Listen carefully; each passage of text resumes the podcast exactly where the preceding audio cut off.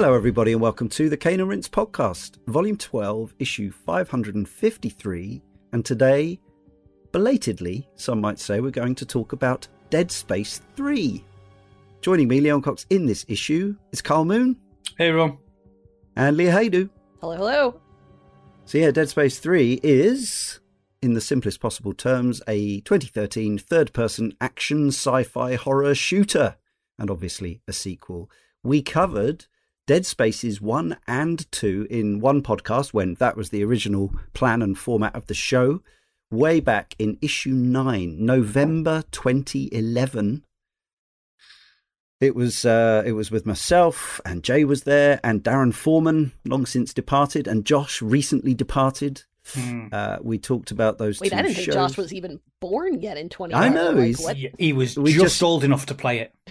we translated his baby burblings into what sounded like hot takes and To be fair, and value He's gone, and I'm valued opinion. still telling jokes about it. Yeah. to be fair, I can't be cruel about Josh on this because I had tech. I remember this specifically. I had technical issues, and he stepped in for me on five minutes' notice. Wow, how I see. I would not have remembered that. I do because I, I annoyed me that I never got to speak about Dead Space one and two. Sure. Well, okay. get- I'm, I'm um, sure I'll get a chance soon with the remake. Yeah. Well, I mean, you sort of can in this show to an extent because Mm. obviously your your your relationship with those games is going to be relevant. I completely understand that listeners may be thinking it, that it's uh, it feels a little perverse or at least counterintuitive to give Dead Space Three its own show when the far better received and considered first two games only got the one podcast back in the day. But don't worry, we will talk a little about the first two games, especially as as we say, Karl and Leah weren't on that show, and also we're really recording this one for two reasons. One, it's the tenth anniversary. Actually, three reasons. We like to conclude series when when we can. It's the tenth anniversary of the game, and we're recording it just a few days before the remake of the original Dead Space comes out. This is your spoiler warning for the story of Dead Space 3. It concludes a trilogy, although apparently there were plans for a fourth game at the time, but it became apparent fairly early in development that that wasn't going to happen. More of which anon. So let's cast our minds back to 2013 or even earlier and Dead Space 1 and 2. Yeah, without we we haven't got time to do a trilogy show, but obviously your relationship to those first two games Karl was going to be relevant Yeah. as this one was announced and released. So take us back. Yeah, so um, for anyone who knows my my history with this kind of you know genre, if you want to call it like survival horror, horror in general, um, third person horror, I should say. Uh, Dead Space was up my street. I didn't actually pick Dead Space up at launch because it came out on like a crazy weekend of games, right? I think It did, was, famously, Was it Fable yeah. two and Borderlands? I want to say were the, the the two other games that came out on the same day.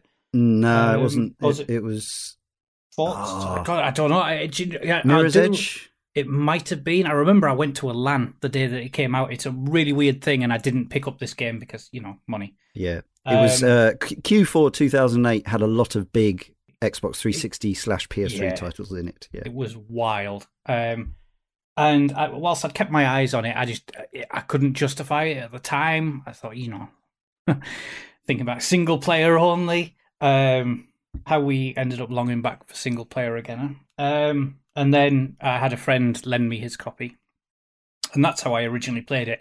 Absolutely loved it. Ended up pre-ordering quite shambolic collector's edition of the second game with Oh, the yeah. uh, dodgy plastic plasma cutter that was awful. I Um, think I still And have that. sucker.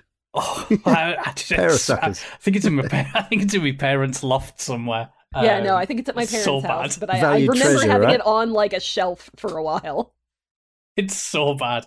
Um, so yeah, picked that one up. Ended up playing both of those games through. Ended up getting all the achievements in both. Yeah, even ended up playing the German version of Dead Space 2 just to get more Dead Space again and be able to have that challenge of um, you know playing through and getting the achievements again when I was so massively into that. So there was obviously a lot leading up into Dead Space 3. Um, a lot of excitement, obviously a lot of concern. Um, it obviously become known by this point that core was going to be a feature. But without that, it was it was a case that I was always going to get it on launch after how um how much I adored kind of the first two games. So I ended up pre-ordering it. Uh, they they always say don't pre-order games. I don't learn. Um, still, I pre-ordered it picked it up, decided I was going to have uh, two playthroughs right off the bat, one in single player and one in co-op. So like all this was pre-planned well before the game even arrived, and it was kind of the things I was looking forward to. Um, I think I even freed up my entire day to be able to just play it in a room with blackout curtains, um, and just be able to dive into it. It was a really exciting time to just uh, you know be be there for launch. um, obviously my thoughts on that I will expand on a bit over time. Um, but yeah, it was definitely an important one for me, a day one release. Leah, what about you? So I would, when the first Dead Space came out, I would have been working at GameStop, and I didn't like it looked cool, but I wasn't really playing shooters at that point. So I kind of not dismissed it, but it wasn't super high up on my radar. And then people that I worked with were like, "Oh, this is so good! You need to try this." Blah blah blah. So I I picked that up and ended up really liking it. I um yeah I had forgotten about the, the Dead Space 2 collector's edition, but I guess I got that too because I definitely had that plasma cutter. Um so yeah, and really enjoyed that. I don't remember when I, I, I did not play Dead Space 3 at launch. Um I don't remember why. It was probably just a situation of I had so many games that, you know, it just didn't happen. Uh but I did play it a couple of years after that in co-op and then never touched it again until about 2 weeks ago when I picked it back up for the podcast and did a single player playthrough. I, I, yeah, I mean, we'll we'll talk about it, so I'm not going to get into it too much. But uh, I I really enjoyed it as a co-op game, single player, maybe not quite as much. So we'll, uh, yeah, hmm. we'll have to, to explore, I suppose. Yeah. Uh, so yes, I received a review copy of this or a code for this uh, on Origin back ten years ago, and played about half the game on PC before submitting a, a short review, and I think I gave it maybe it was it was a it was a five star system we were using and I was probably torn between 3 and 4 based on my playing half the game solo um, and I probably gave it the benefit of the doubt I was uh, uh, I was a big fan of Dead Space 1 and Dead Space 2 I thoroughly enjoyed as well in some ways I thought it was you know like a slicker game and a refinement but perhaps it lost some of the sort of uh, the novelty of the first game because we'd gotten used to that all that really cool stuff it did with the diegetic inventory management and uh, and just generally being such a, a slick performer. Um, and yeah, so I think between writing that review and playing the game again now or fully in the run up to this show, I don't think I touched it really. Uh, you know, it lived there in my library. Um, I think it was given away with Games with Gold at some points a few years ago, but hadn't seriously thought about getting around to concluding my time with the Dead Space trilogy, but then I decided to put it on the roster for this show and uh, played it in co op with Darren Gargett, who sadly was supposed to be with us for this to make uh, one last appearance on the Cane and Rinse podcast. Although I suspect, I, I don't think he's uh, he's never fully gone. He'll be back. Um, so yeah, it's a, it's a shame uh, that uh, that he's going to be missing from this one, but hopefully I can communicate what our experiences were, if not um, the sheer uh, insight that that Darren's uh, expertise as a QA professional in the of the past brings, and also you know Darren's brain. Um, it's uh, it's been fun playing through with him, but we had a lot to say about the game as we uh, as we played it over about sixteen hours, fully in co-op. Um, apart from one bit where the netcode let us down. But um, yeah, we got to the end and then we didn't play the DLC, more of which later. So yeah, it was developed by uh, the team at Visceral. Their last game, uh, because they were sort of, I think they were starting to be dismantled during the development, mm. as far as I can tell. Uh, apparently, the sales of Dead Space 2 were quite disappointing to EA, EA um, which is a shame because it was reviewed tremendously well, as I'm sure we discussed back then. Uh, and yeah, Dead Space 3 was almost cancelled, according to the development story on Wikipedia. Uh, but rather than that, they decided to try to make the game a bit more mainstream, which is always, you know, always a winner, mm-hmm. always bound to go well. Uh, aim it at, you know, kind of shave off all the interesting parts and make it a lowest common denominator classic. Um, but no, they added popcorn, uh, co op gaming, and uh, made it a bit more action focused and a bit less horror. um, which you know are elements that can negatively affect the sales of games, but also not. like um, when that when you're releasing a game that is feels more like a generic third person space shooter in an era when there are loads of those. I don't know. Oh, didn't seem like a yeah. particularly wise move. But it also Mm. did seem like that was around the time where everything had to have some kind of multiplayer. Like Yes. if it didn't have a a large scale multiplayer, then it at least had to have co op because you, Yeah. you- God knows we cannot be alone with our thoughts because Well, that would be terrible. This Yeah. was also, of course, the generation of peak Gears of War, right? I mean, we, we- we'd be remiss Mm, not to mention that as the obvious, you know, co-op action shooting uh, title that, that had kind of gone on to spawn, you know, uh, Army let's, let's say Two and all that three successful. But I mean, there was so many, there was so many bland games in that generation, and it just, you know, I, I immediately think of, you know, like Fracture, Fuse, Lost Planet. I mean, there was, Mhm. you know, and I mean, let's not forget, like Fuse was um, Insomniac, right? So I mean, we're talking like Oh yeah. good stock, but really bland, boring, non-personality games. And another thing that people tend to not be aware of regarding Dead Space 2 is that if you include everything all wrapped up in one package, including the marketing, it's one of the most expensive games ever.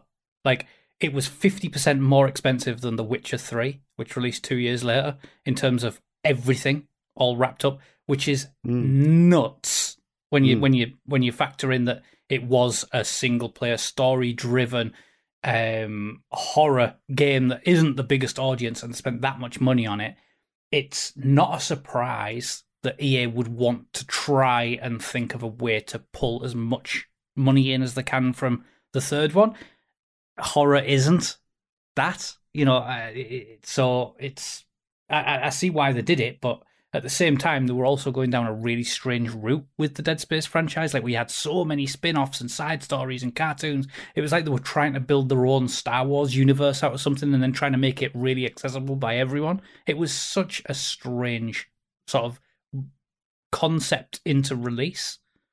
Yeah, so Ben Wanat took over as director on this one, having been involved in necromorph design and background lore creation on the previous games. Uh, he has since, after almost 12 years at EA, since gone on to work at Outpost Games, where he was a creative director, then a creative director at Crystal Dynamics, and now a senior creative director at Sledgehammer Games. Uh, we most of the rest of the team uh, were people who'd worked on the previous games and have since well they were mostly immediately I think taken off to go and work on Battlefield Hardline, Mhm. which uh, was you know is not the most That was the fondly talked about uh, episode in that particular franchise. I wouldn't have said, but again, probably not you know not the fault of undoubtedly some talented developers. This is you know what happens at big studios sometimes with creative or business directions leading studios down certain potential blind alleys. Um, the artists one one stood out to me uh, as well as Alex Muscat. There's Ian Milham, who is actually the game director of Marvel's Avengers, which has been in the news this week because after I was surprised to read it's been out for three years, um, but it's now being put to sleep. Um, but obviously, yeah, that was, a, I guess, a, you know, a promotion from working on uh, within a creative team to a game director.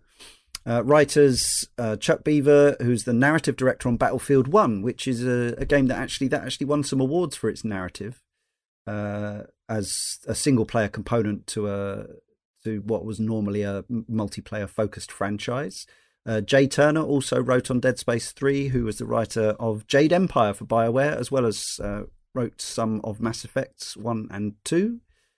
And uh, Cherie Priest was also a, a credited name, and the only other Cherie Priest credit I could find is well, I say credit, it's uh, it's a whole career. It's a novelist, um, which makes you know if if it is the same one, it's the only one I could find on Google, and uh, so she seems to have gone from Dead Space Three to a, a successful career in actual writing books.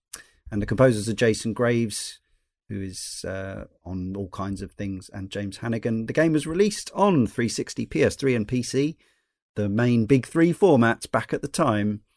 There was no Wii U version. Uh, 5th to 8th February 2013. I just wanted to mention because uh, this was from our regular correspondent, Alex79, uh, via our forum, and this was actually something also experienced by Darren, who's not here to uh, speak for himself, but we were both playing this on Xbox Series consoles, me on an X, him on an S. And the game wonderfully, I think, features a frame rate boost and auto HDR, which means that you get a, a slightly more contemporary looking presentation. Obviously, you can still play this on PC at higher resolutions and as usual and frame rates, but uh, there may be some issues with playing it on series console. Uh, Darren said he, he had this experience, and Alex79 says, I have a patchy history with Dead Space. I abandoned the first game about two thirds of the way through after getting fed up with it, but then I really enjoyed the second game when it was given away with PlayStation Plus a few years back. I'd never played the third game in the series, so when Leon announced it was to be featured on the show, I thought I'd give it a go and downloaded it on Game Pass. Yeah, it's part of EA's EA Play, is it? Part of mm-hmm. Game Pass Ultimate. Unfortunately, I ended as almost as soon as I'd begun. I got about an hour in, but for whatever reason, perhaps it was due to the FPS upgrade playing on a series console via backwards compatibility, which made the game feel super smooth. The game made me feel awful motion sickness, the likes of which I've only ever experienced with a tiny handful of games. I don't think the shaky camera helped, and the way it lurched around so excessively at times. This is a shame because I quite enjoyed the opening sections, and the combat felt exciting, movement weighty, and the stomp was as satisfying as ever, but I just couldn't shake the feeling of nausea and headache that came with it.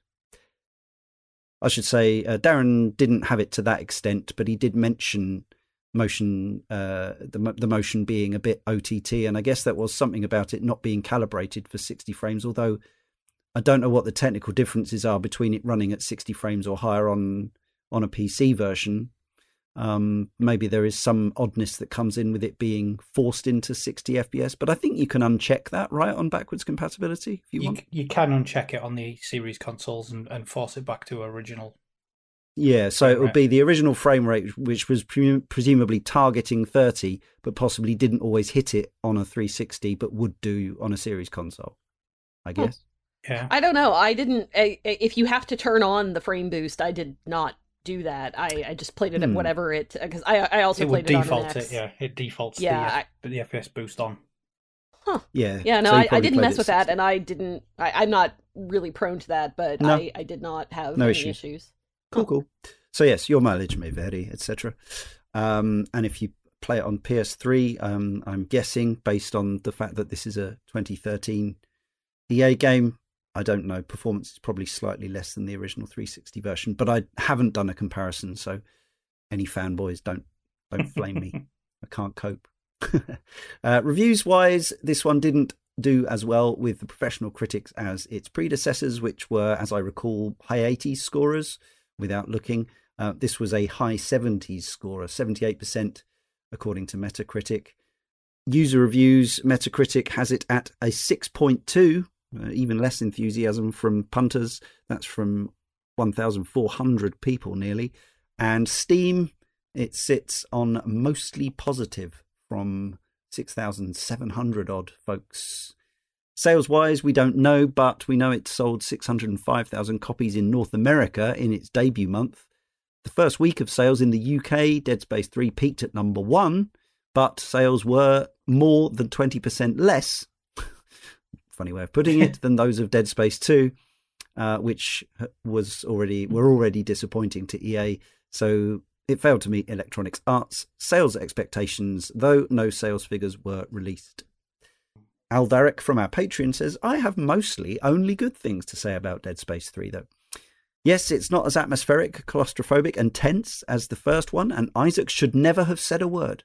but the game has great set pieces that I really enjoyed and will never forget as a fan of the genre.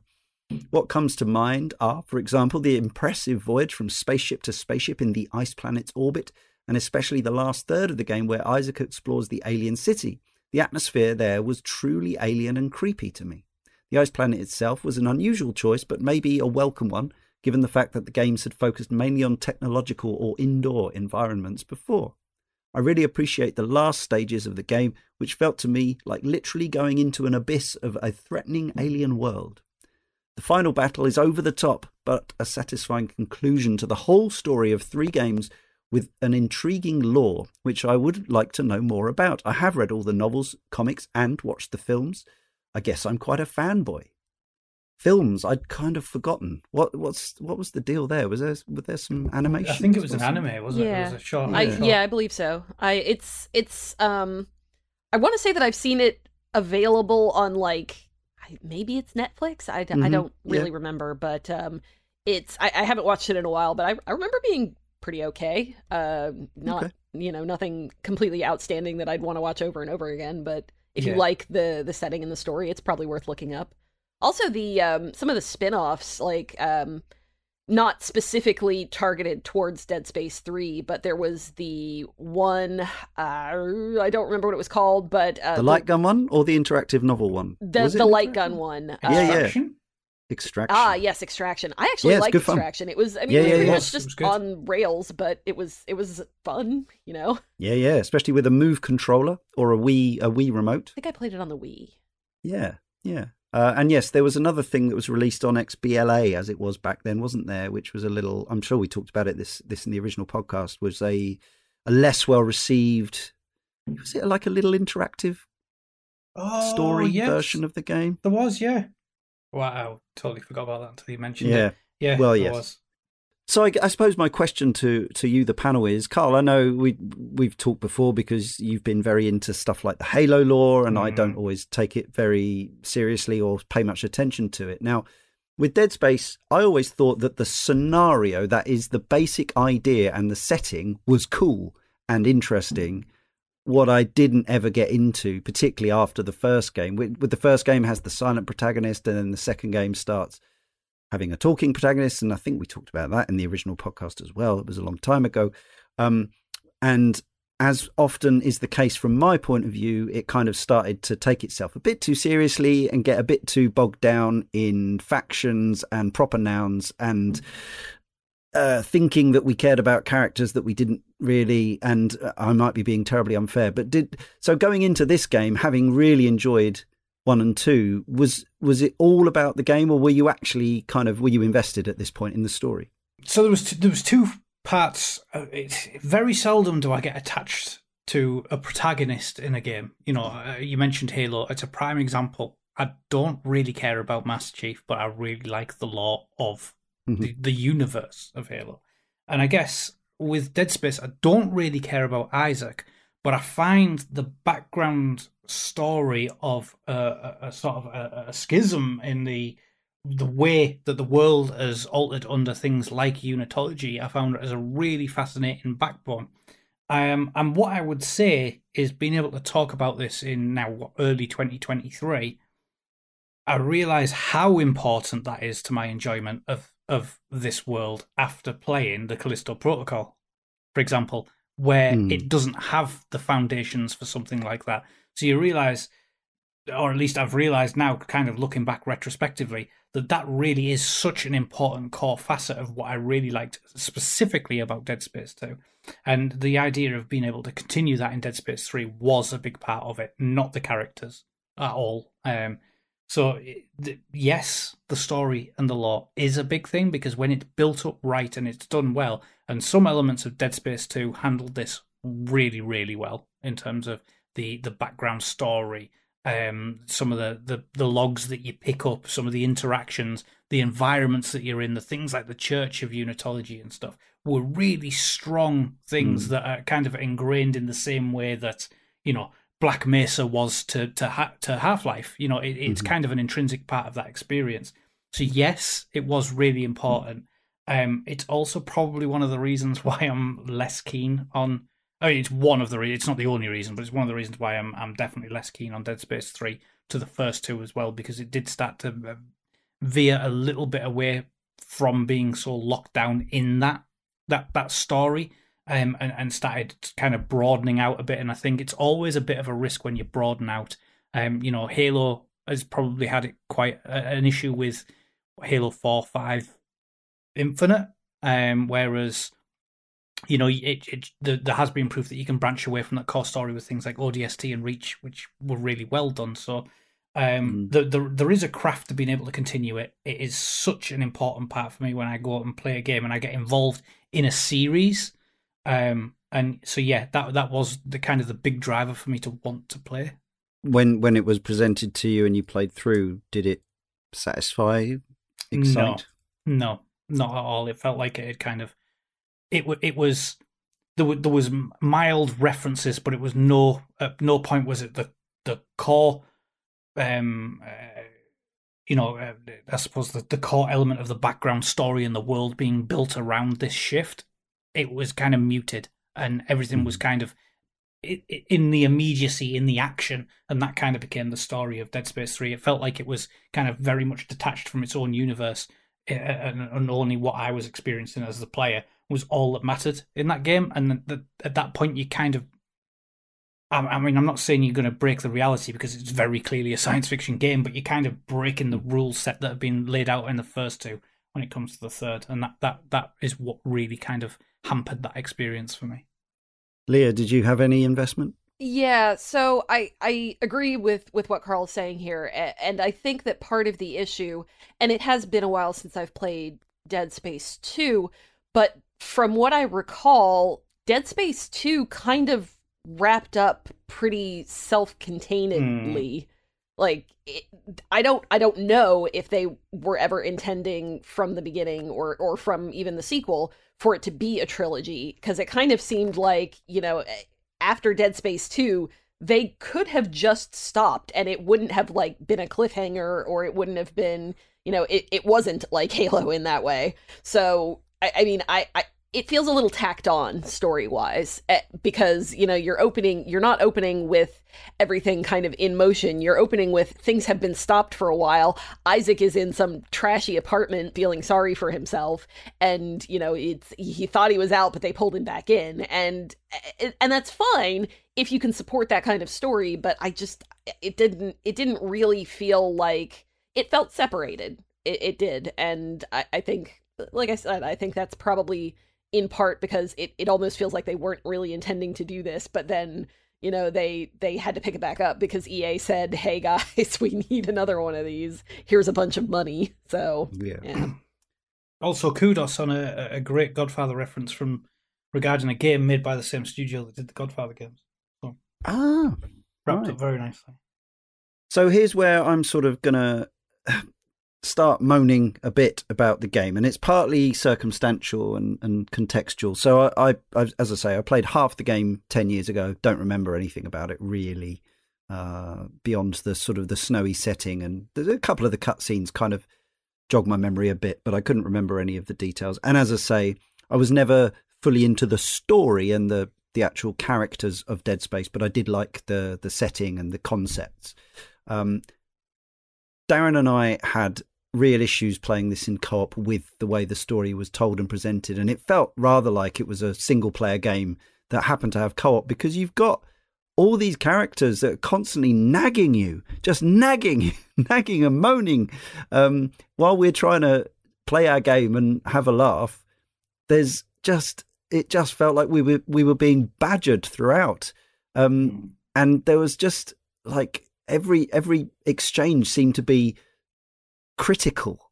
Like I get it was a high stress situation, whatever it was they were going through. It involved enormous danger and cold and monsters and the fate of mankind. I get that, but there was just it was just it. I don't know. At times it was like sort of. um it was yeah it was like it wanted to be aliens or something but without any of the kind of the humor and uh warmth that that even that horrible, you know, horror, horror, horrifying sci-fi shoot 'em up situation has.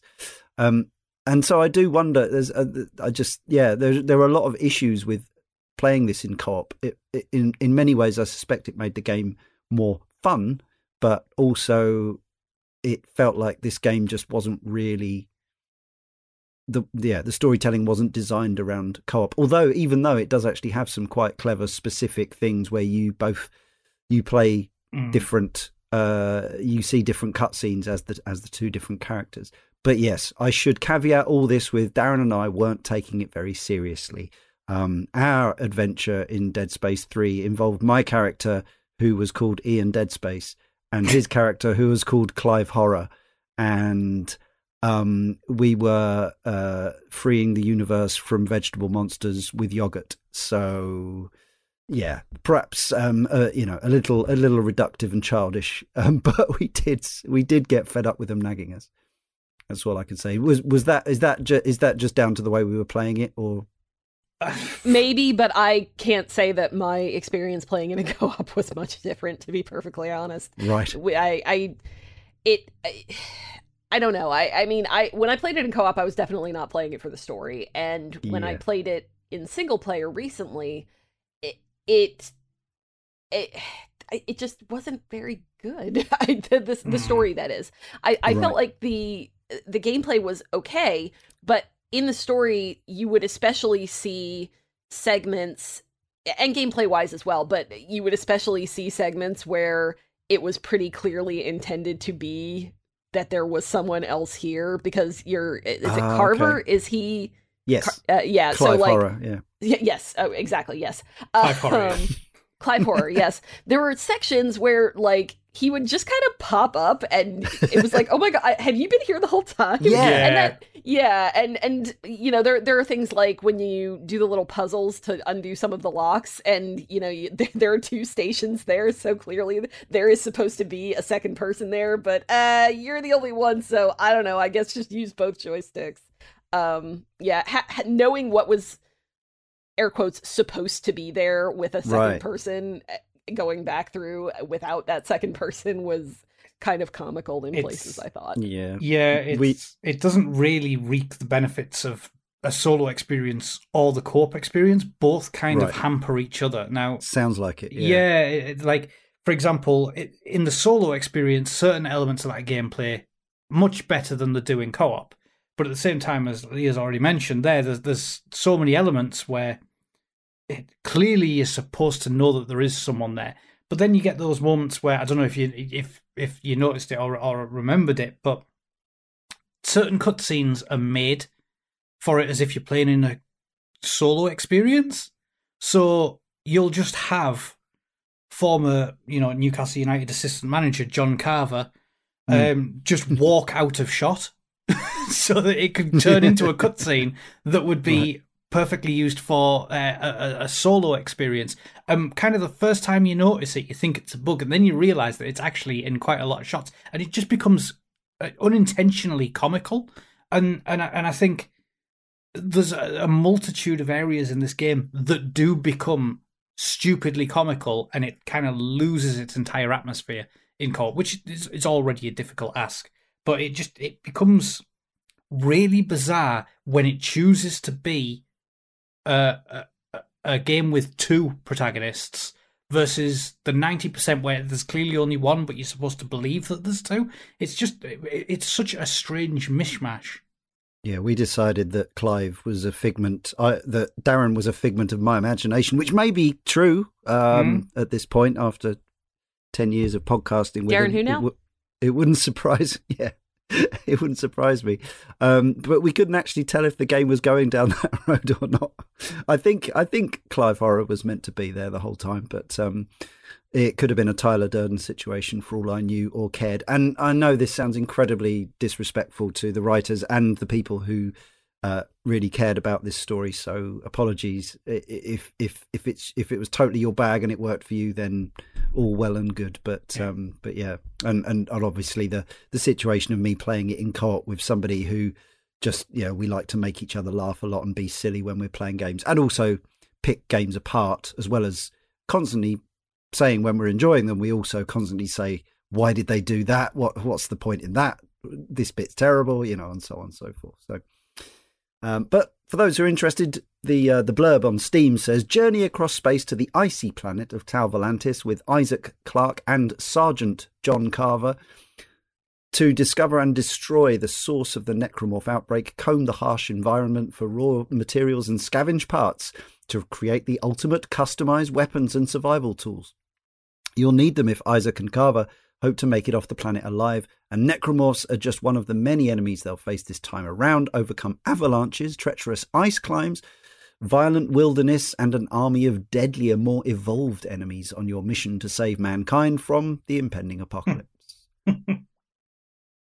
Tolkien Taters says the story feels extra extra tropey and a little less interesting than its predecessor. It's certainly not a bad game, and it's a solid co-op experience with a friend, but ultimately less interesting than the other games in the series. However, I did like the extremely over-the-top reveal that evil space moons were the real antagonists. You know, I'd actually kind of blocked it out of my head, um, despite having finished this game again, what, two weeks ago or so, that the moon is the evil antagonist. Mm-hmm. oh, boy. I'm the, sorry, uh, continue. the uh, the uh, as with the previous two games, uh, and you would have been looking for it by this point as well, of course. But I guess they weren't revealed until you got to them. But there's uh, was it how many chapters in the game? Well, there's there's quite a, there's a few uh, optional chapters, but the first letters of all the chapters spell "Brother Moon's Awake." Yes, I am. Yes, Brother Moon.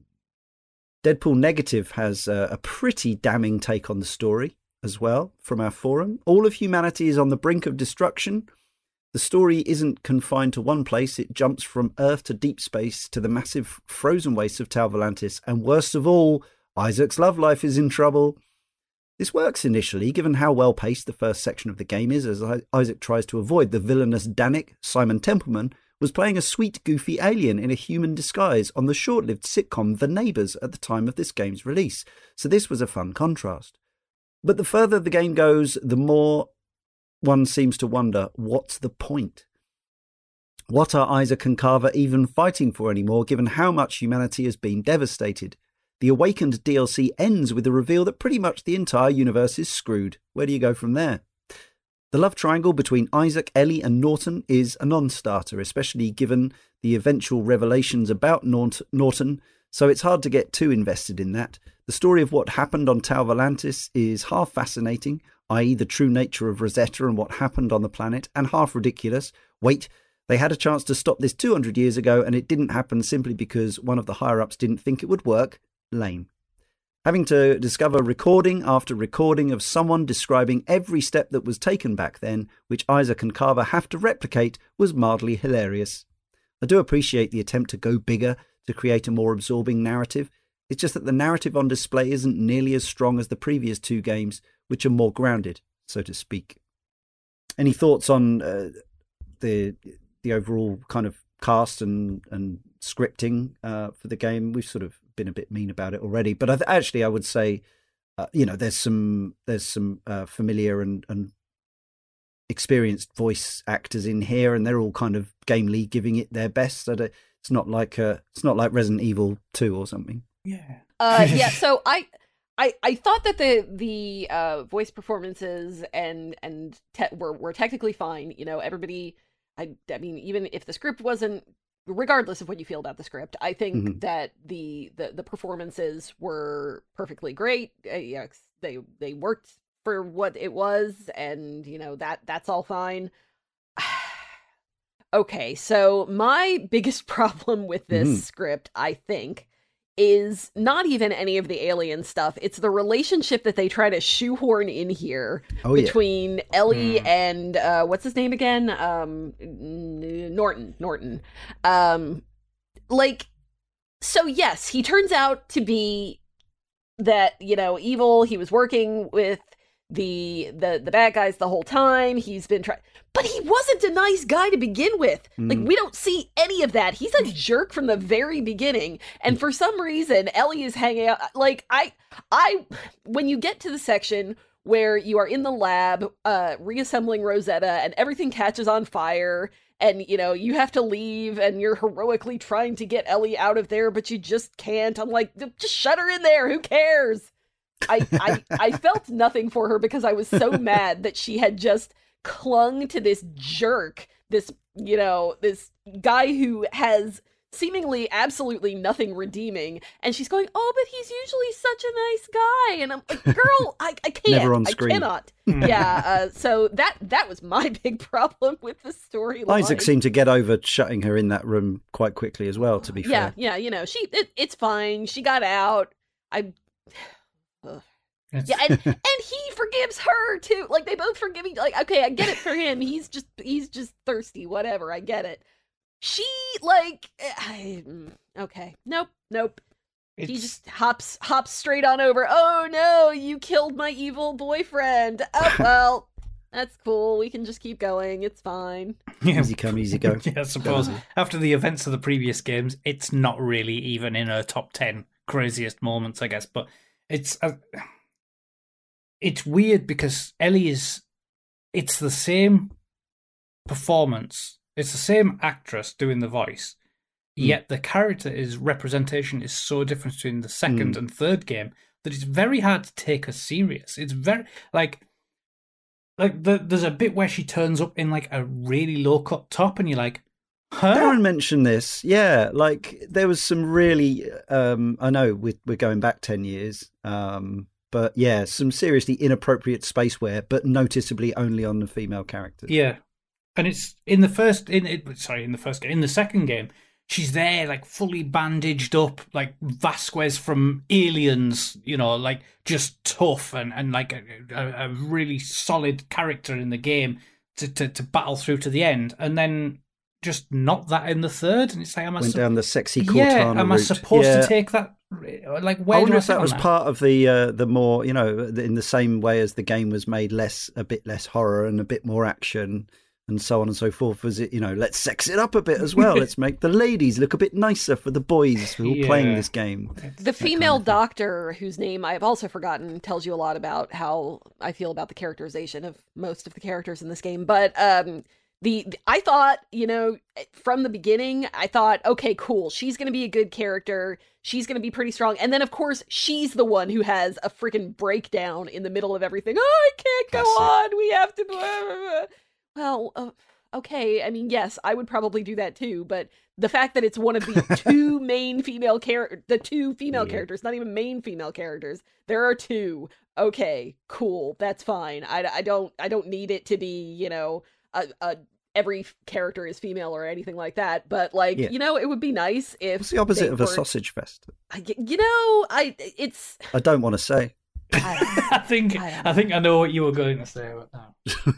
go on. No, uh, I think we'll but leave it. uh, yeah, no, I, I just I it was disappointing to me that the female characters they did have in there were kind of not great. I, I I don't I don't think that they were terrible necessarily, but I agree that Ellie seems to have taken a downhill slope and the other character started off so promising to me at least and then Mm. just falls apart. See what you reckon to this take from our Patreon. This is from somebody called Ran, R A N, all caps. Conventional wisdom says EA ruined this game and killed the franchise by mandating a successful horror series suddenly play, act, and sell like a crowd pleasing action blockbuster. And yeah, I can't really argue with that take. I think the sheer talent of Visceral Studios salvages some of the experience. The production design is still breathtaking, the mechanics are as sound as ever, and the space station section comprising the opening hours is among the best zero G segments in gaming to this day. But what's most telling here are all the elements injected into the game for the sake of making it more popular, and what that says about the state of AAA game development back in the 2010s. While the previous two games touched on a lot of different themes the dangers of religion and the military industrial complex, trauma, mental illness, body horror, survivor's guilt. Dead Space 3 compresses all of that into a rather ugly beta male revenge fantasy that sees your ex girlfriend's new beau, a self satisfied Marine captain who looks like he should be fueling up a Cadillac in an erectile dysfunction commercial, dragging a very broody and grimdark Isaac through various set pieces while a cadre of space marines heckle and jeer like someone scripted a COD voice chat. Eventually, you reunite with said ex girlfriend, Ellie from Dead Space 2, who seems to have gone through a focus group hopper and emerged less a character and more a human human shaped scatter plot, where the x axis is the person serving you buffalo wings at every Hooters in North America, and the y axis is a 3D modeler going home and not being able to look his daughter in the eye. Every antagonism and plot twist is framed in the cartoon dichotomies of a galloping persecution complex. The commandos that heckle us for two straight hours are revealed to be incompetent chaff. The new boyfriend turns out to be a traitor despite it contradicting his character and making no rational sense. And after draping herself on the arm of the most irredeemable crapsack in a hundred light year radius, Ellie comes to profess her undying love to us by the game's end. There's enough ugly wish fulfillment on display here to start uh, here you start to view characters as emotional baggage someone left on the turnstile for too long. There's something very stunted about Dead Space 3, both as a sequel, but most especially as a story. Only recommended for those willing to endure treacherous adventures on planet Incel. I don't disagree. That is. um Well, uh, let's just wrap the, the show up there. Please write in Nailed it. again, Ran. And done. yes. Great words. Uh, just uh, just as a curio, IMDb points out that the very beginning and the very end of the Dead Space series, as it was then, ends with crash landings. Isaac and the crew of the Kellion crash land on the Ishimura, beginning Isaac's life with Necromorph, and the end of Dead Space 3 Awakened, the DLC, ends with Isaac and Carver crashing into a moon surrounding Earth. hmm Yeah, let's talk about the visuals. We've uh, we've seen them, heard them hinted at, uh, and I have to say this was the one area where, Yeah. one of the two areas where Darren and I repeatedly found ourselves going, "Crikey, this still looks pretty good," especially playing with the frame rate boost and the HDR on the Xbox Series. But I suspect it would still hold up okay, even with a a more 2013 esque presentation. Um, environments still look pretty cool. Uh, it doesn't look all. It doesn't look overly kind of uh, blurry the, in the way that a lot of games from that era do. Uh, it's got some cool lighting, um, production design. The suits I think look cool. Um, there's lots to like here, technically and aesthetically, from my point of view. I Yeah, ran into a... a- couple of points where there was some pretty ugly pop in, but it wasn't frequent. Sure. So, Yeah. and I mean, with a game that old, I'm not, I'm not that Yeah. concerned. But, um, but yeah, I, other than that, I agree. I thought it looked pretty good. It is a really, really quite a pretty game. Um, especially at the time. I mean, there's always something about kind of snow-based landscapes in games that always hold some sort of attraction for me, anyway. So that's Yeah. kind of an, a, an easy win. And as soon as you're kind of leaning into one of my very favorite movies of all time, The Thing, it's you know I'm Yeah. kind of already going to be on board at that. But uh, art design has never been a weak point for Visceral. They were always really good at it, whether it was um, you know, they nailed the atmosphere of the Godfather games. Uh, Dan- Dante's Inferno had a really interesting art style that they did great work with, and obviously, I mean, Dead Space one, two specifically, but also three are, are also very, very strong. Um, and, and they were working with a, a really good uh, modified engine, essentially that that- that they tweaked for their own purposes, um, which which I think is was both very good and bad. And I know that there was the, the talk earlier about the you know the, the, the good zero G and uh, there's the good zero G sections in the game and, and it working well. However, that was never meant for a co-op experience, and that kind of hampers it from a technical perspective. And also, it felt like it worked for the environments that were built out of Dead Space 2, but in Dead Space 3, certain bits of it felt like a, a push too much, and a lot of the gameplay could become a distraction from the world that you were in anyway, because you'd kind of lost that sense of isolation that made things like the Ishimura in the first game so, you know, foreboding um, to enter that is kind of somewhat lost. But everything taken in isolation as kind of a snapshot in that moment is actually really technically good for you know a, a 2013 game and unlike a lot of its peers it's not overwhelmingly brown so that that was also quite entertaining to uh, play Bit grey and white.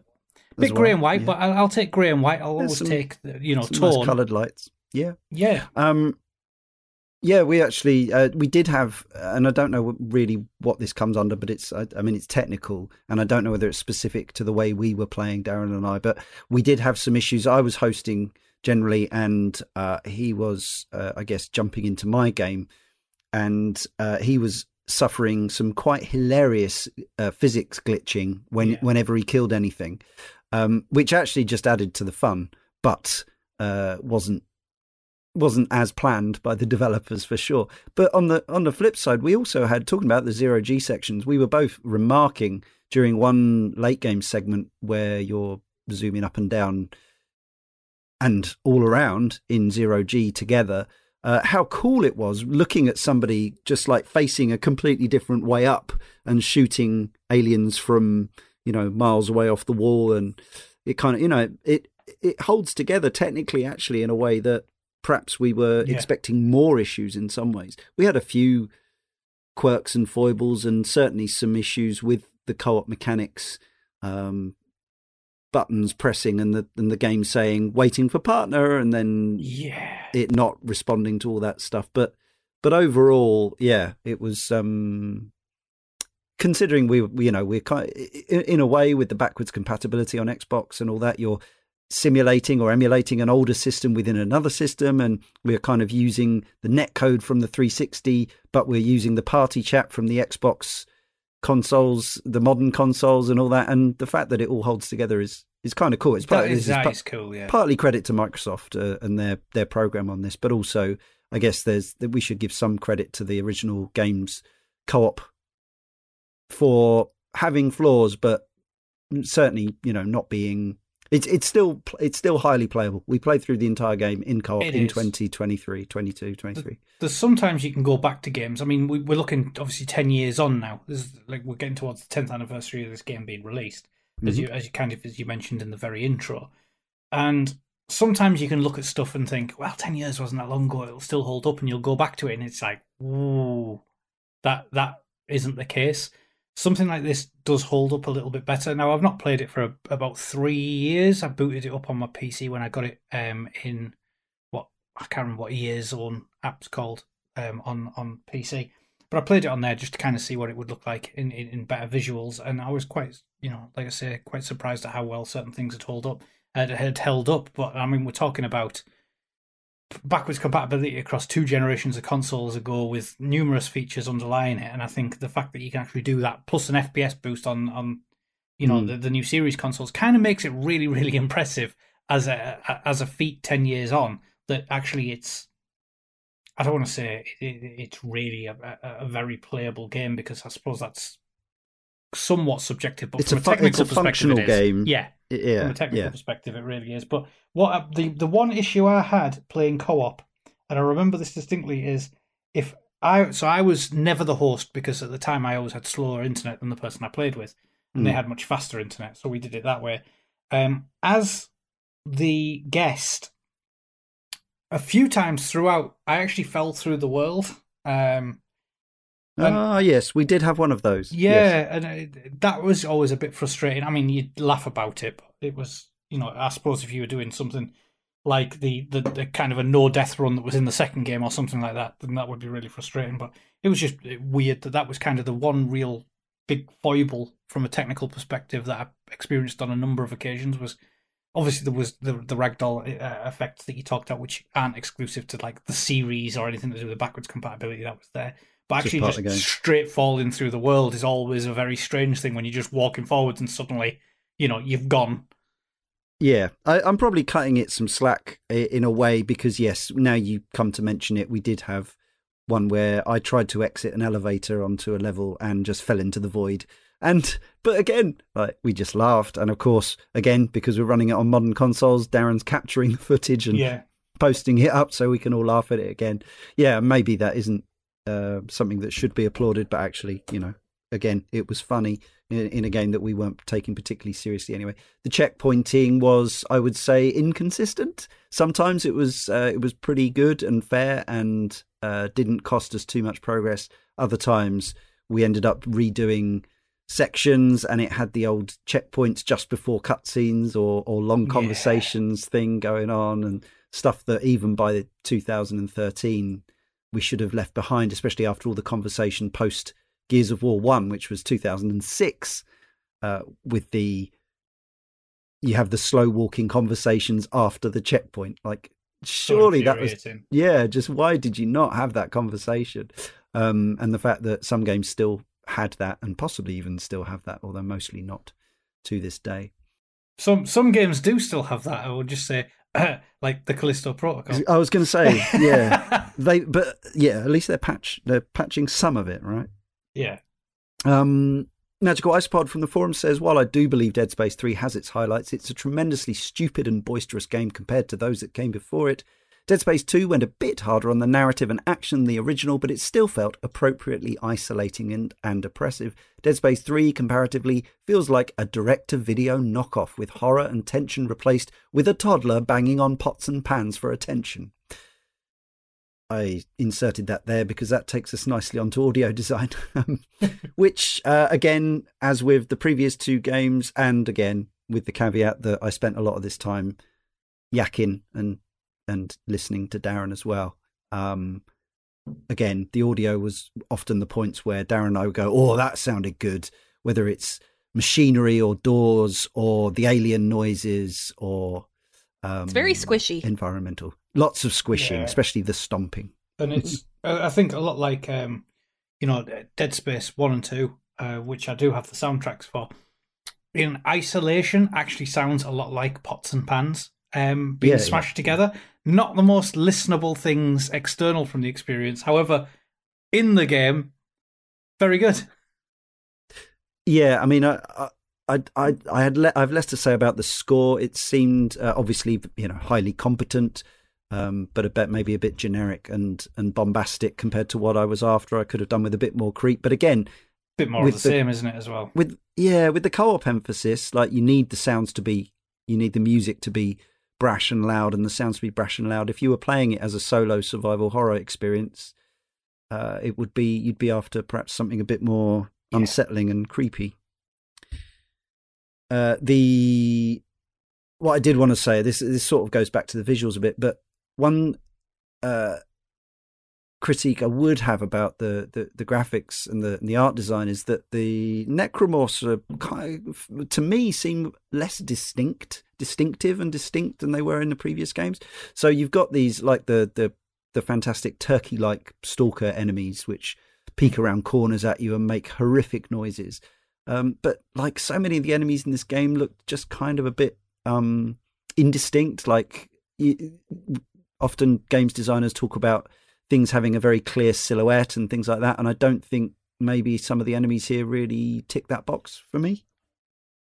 I think that's probably a very fair um, point. I think it's arguably even worse when you factor in the amount of you know straight up human enemies that you have in this game that are all just yeah. every shade of of bland um, in terms of you know lack of distinctions and, and just straight up boring design uh, yeah, it's yeah, it's it's again similar problems to what I have in a lot of other games, and it's it's that distinction of the necromorphs from particularly the the suite of animations, um, and as you mentioned there, the silhouettes that were so good in the first two.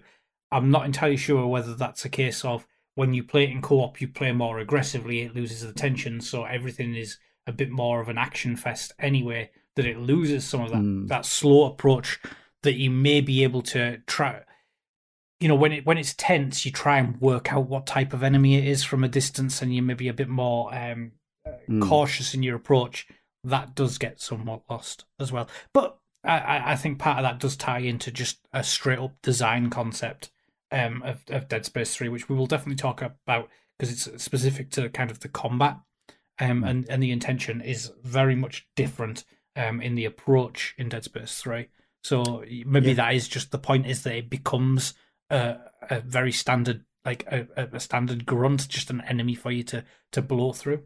Well, yeah. I mean, we, we can segue into that because really that is my kind of my main issue with the game was the combat design, the mm. encounter mm. design, and the alien enemy behavior. So it's it's curious. So very early on in the game, you're sort of uh, you're shown the one new mechanic. So it's brought over most of the the stuff that really worked well from almost everyone's point of view from the previous two games. The way the character controls, the way they feel. You got uh, you got the little dodge roll from the original game that was you didn't need to use it loads. Um, maybe you did on those super hard difficulties that you went through, Karl. But um, the actual a lot of that a lot of that stuff, especially for the time, the the control of of Isaac in that space, the fact that he could move and shoot, unlike obviously it wasn't we weren't when when the first one came out, we were only what three years on from Resident Evil Four, which was still a real touchstone for over the shoulder action horror shooting, but now you could move about and all the menus and stuff were in the game world and all that stuff. That all that stuff's still here but you're introduced to this cover shooting thing early on in this game. Yeah. And it's barely ever used again. I think there's like two sections where you ever actually hide behind cover again in the entire game. So it feels like it's going to be a major thing. And there are a few fights with humans, but mostly when the humans are reintroduced later on, they're also fighting with necromorphs. So it tends to be the sort of hang back and uh, let them pick each other off situation and then take what's left. But my overriding memory of this game and the the reason that I just don't think of it as fondly as as its predecessors is the fact that the combat encounters to me, and I don't know how much balancing there was done for co-op play or whatever, were just messy, like yeah. and un, unimaginative and lacking in any real strategy other than have a better gun because you are going to get rushed from all sides by a frankly ludicrous number of enemies. And it's really whether you can take them down fast enough with the power of guns that you've got. And this will obviously play into the the gun customization stuff. I found it pretty frustrating to go into some of these encounters, and I, I'm not sure why it bothers me here when it didn't really in the other Dead Space games. But the fact that you can't really not even predict, but you can't really plan for things because you will just walk sometimes. And I'm thinking specifically of the times when you're on the ice planet and mm. you're just kind of walking along and you know I, I would be clearing things as i went but you can't really do that because sometimes you will walk past a spot and think you're fine but then oops stuff is going to pop up out of the snow behind you that yeah. you, god knows why it didn't pop up when you were walking above it directly but it didn't so i i don't know i just, there was something about the combat encounters that felt a little unfair to me and, mm-hmm. and it, i i will 100% concede that that could be a me thing but i i don't mm. i don't think it is entirely it i just, don't I, I, agree with you I, it felt yeah. very uh, it, it felt very throw everything at you there were a couple of times where like and I, I was playing on a pretty easy I, I, I think maybe i was playing on normal i might have been playing on easy i don't remember yeah we but, played on normal but yeah but there were there were a couple of times where like if you didn't get to stuff fast enough and God forbid you run out of stasis, that you would just kind of have a blob of a couple of different things that had you in a corner just beating the crap out of you and i couldn't really tell what they were so i'm just firing yeah. my shotgun into them hoping that they get away from me long enough so that i can run. Yeah that sounds very familiar even compared to the co-op version where obviously we were able to help each other out. You can help each other up to an extent unless one of you gets actually eviscerated we had a lot of times when we just couldn't really even tell what had finished us. We're kind of ending up in this rather messy sort of uh, flow of uh, shoot then heal, shoot then heal. So you're actually tapping the heal button kind of as you're being attacked just to yeah. keep topping yourself up. The game, again, nice thing the game does. It allows you to give each other health items quite easily and all this kind of stuff. It also instances your own pickups. So every pickup on your screen is for you, and every pickup on your partner's screen is for you. And you don't know what they're seeing and what you're seeing, but you share things like uh, artifacts and blueprints and things like that. I think. Um, but yeah, just I just re- remember, and it's been a while since I played Dead Spaces one and two, but yeah, I remember tackling rooms with a certain amount of strategy and That's tactics. And here it was very much down to the yeah these the really it I, I wonder how much and this is where we go into it the balance was based on the idea that you would be crafting these guns. Now the crafting of the guns thing sounds like a lot of fun and it can be. I had a point where i made a gun that was suddenly like game changing and i was you know knocking fools flying with this electric prod gun thing that was just blasting people backwards off the screen as soon as they arrived. Of course, this kind of standing at a workbench and working out, you know, min maxing your build is not a very conducive co op thing to be doing. Uh, so we didn't perhaps set aside enough time to do that in our play. And so I think we were getting frustrated early in the game when we perhaps didn't need to be because we hadn't neither of us had fancied just looking at menu screens for five ten minutes while we were doing this. Now, I I do understand that even without the controversial bot related DLCs, it is entirely possible to OP yourself in this game, at least on normal difficulty, uh, which is cool because there were there was a lot of skepticism that the only way you could really kind of batter this game was to pay the money for the extra resources. But I remember this being a big conversation at the time, Karl. I remember talking about it with you, but I can't remember if we reached any conclusions. I, I mean, around the whole, this is where the major design changes to, to Dead Space 3, isn't it? Is, is around the combat and the approach to the combat with things like the weapons and the customization. It's such a core part of the game, and it's such a cultural shift from where the first two games went. Right. And I think, you know, you mentioned there earlier about the strategy. And I think that is what really set Dead Space when it released apart from other games in that genre was the ability to take not just the plasma cutter, but it turns out that kind of that was your best gun anyway. Yeah, yeah. Um, and have the dismemberment thing was like yeah. the USP on the box, wasn't it? it? It was. It was kind of just incredible that you could turn it horizontal, vertical, take these limbs. Then the, you know you had the ability to be able to um, take these things with stasis and, and kinesis and fire them back, and mm. you know you had all this strategy. And I can remember a lot of areas in Dead Space 1 and a lot of areas in Dead Space 2 very, very well because I had to implement a strategic approach to getting through them. Yes. I can't remember a distinct area in Dead Space 3, and I've played this one more recently than the other mm. two.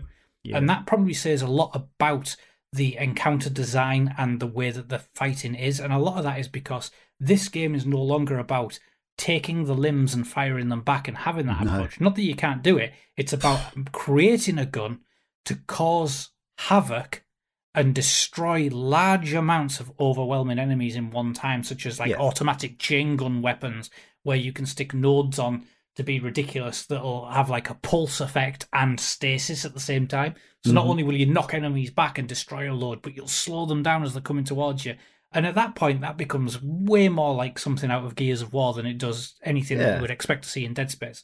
Now, yeah that sounds incredibly negative, and to a point, it really is because it completely changes the whole tone and structure and strategy around combat encounter.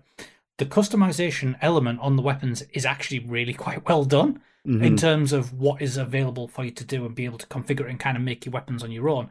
But even that takes strategy away because now no longer is it about carrying certain weapons to only get ammo for those certain guns yeah. because now it's a generic ammo type anyway, so it doesn't really matter what you're carrying. So mm. even the balance of oh well, that's my plasma ammo versus that's my you know my pulse ammo, and I've got to be if I only carry one gun, then I'll only see drops for that, and you've got that approach. And it doesn't even lean into kind of that Resident Evil 5 vibe that you had of playing with a co op partner and going, well, actually, I've got something that's useful for you and handing them over and creating that co op strategy. That doesn't even exist because now you've got standardized everything mm-hmm. in terms of mm-hmm. that approach. And obviously, the other part of that is now you can make your gun really OP, really unbalanced, and you can do it even earlier in the game if you start to buy into the microtransactions. Now, yes. I don't necessarily think I don't think I ever did. I'm pretty sure I never. I would like to think I never did. No, I haven't. I've but, spent no no extra money on that. In fact, also, I've never spent a penny on this game other than uh, Game Pass. Uh, games but I gold. am also a, a, known idiot for buying stuff in games, so I can't true, categorically say that I never. but I would like to think that I didn't.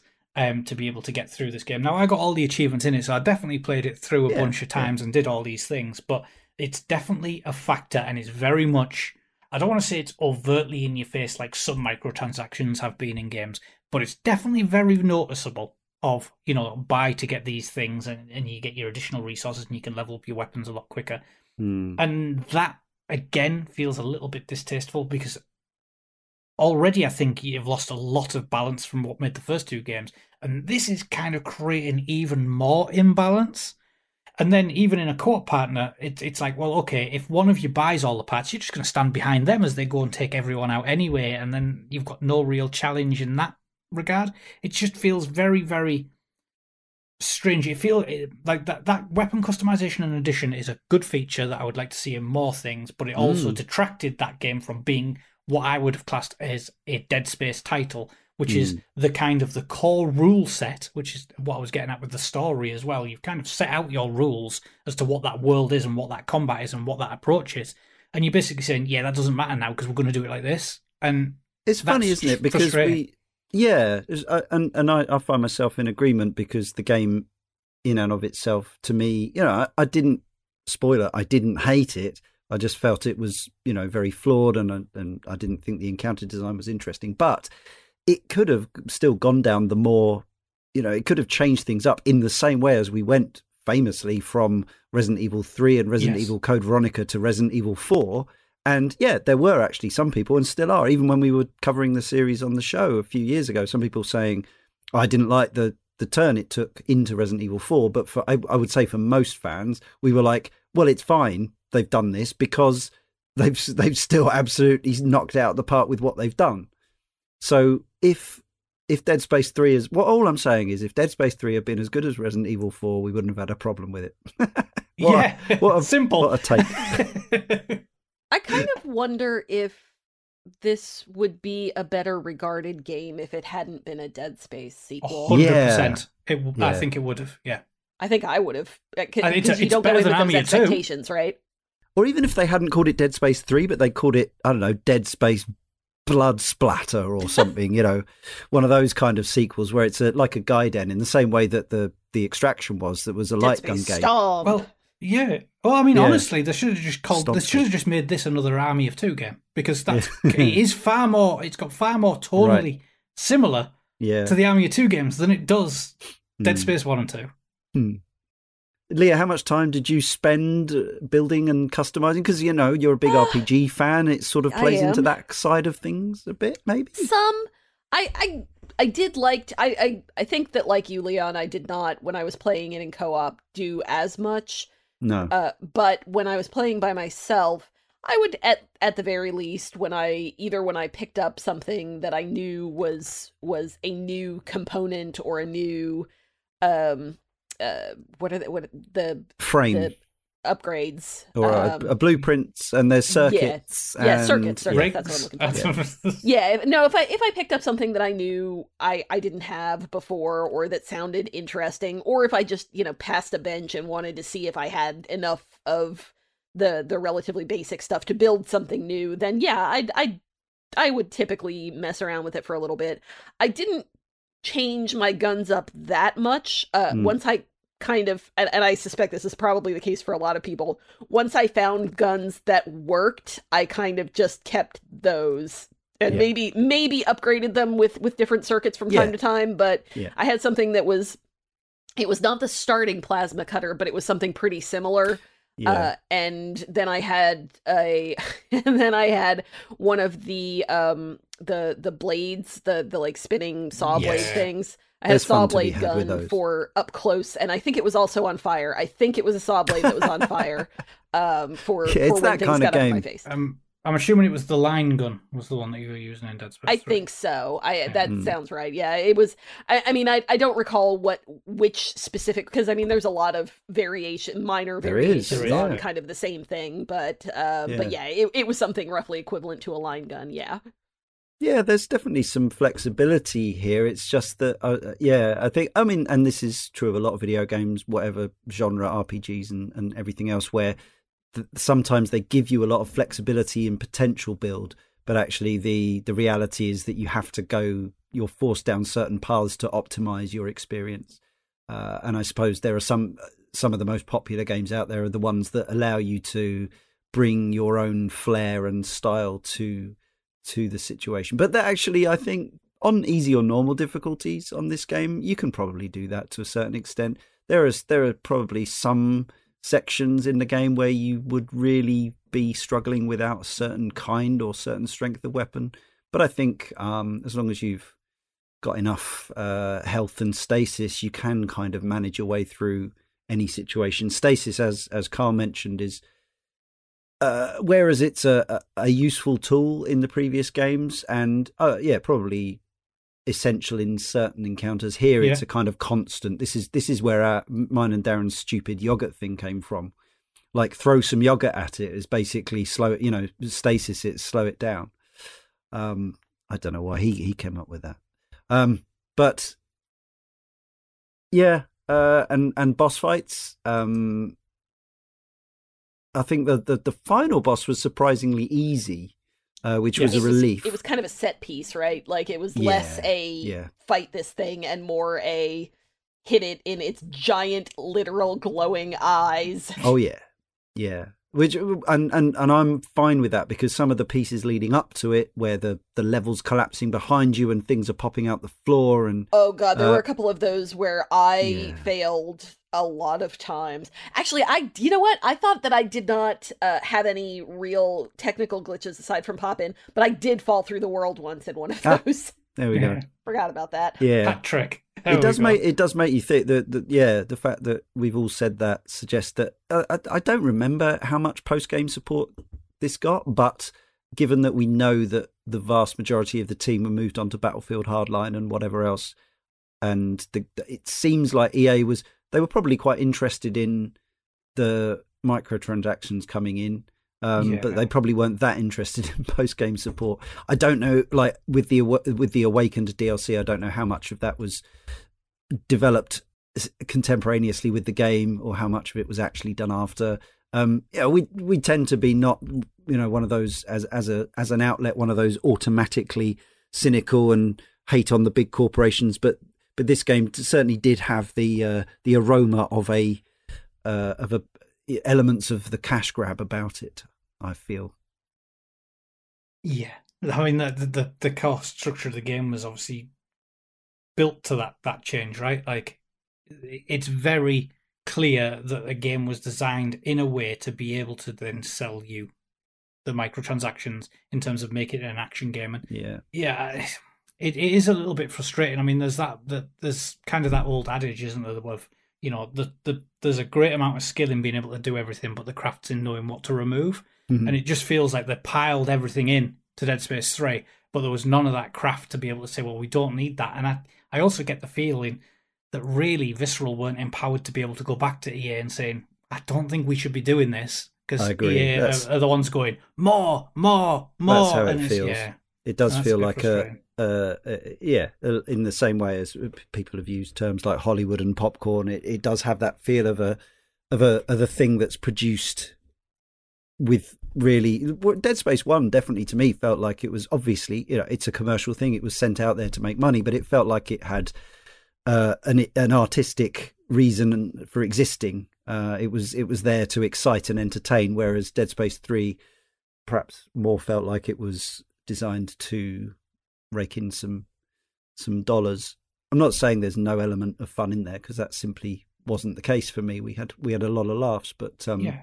but there are certain elements about it that make you wrinkle your nose. Uh, I mean, the fact that you know we both played through it. We played for I think 16 hours or or more for our completion, and we did some of the side quests and not all of them. And then we found out that the to get the end of the story, you need to buy the DLC, the actual Mhm. end. Uh, the only other one I could think of where that was the case off the top of my head was uh, Capcom's Asura's Wrath, which was yeah, Yeah. Uh, you know, which we covered many years ago, and we all had, I think, we had a fun time with that game. But um, and as I say, as an outlet, as a, as a podcast, we are not just like blanket anti DLC, far from it, but just mm, you know, not completing the story and and making you buy the end, possibly having removed it before release Yeah. is is not really cool.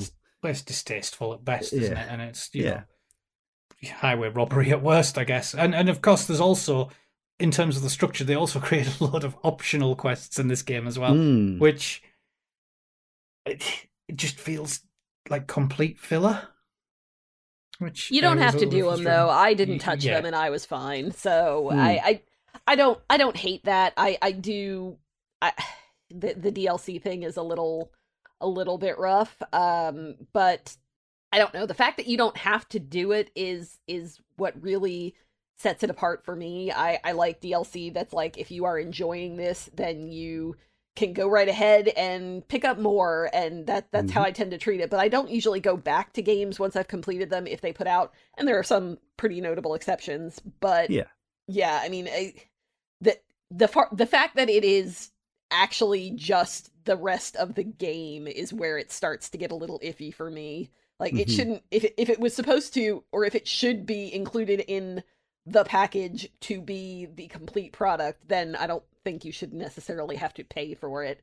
But if it's, you know, adding, if it is Oh, yeah. additional DLC, Yeah. great, Yeah. awesome. Do that. Bold stance, I know. I think it's a reasonable one. There are some there are some puzzles uh, dotted throughout the game, although uh, in some cases I would use that the word puzzle advisedly. Some of them, some of the quotes puzzles are pretty much just interact with the thing.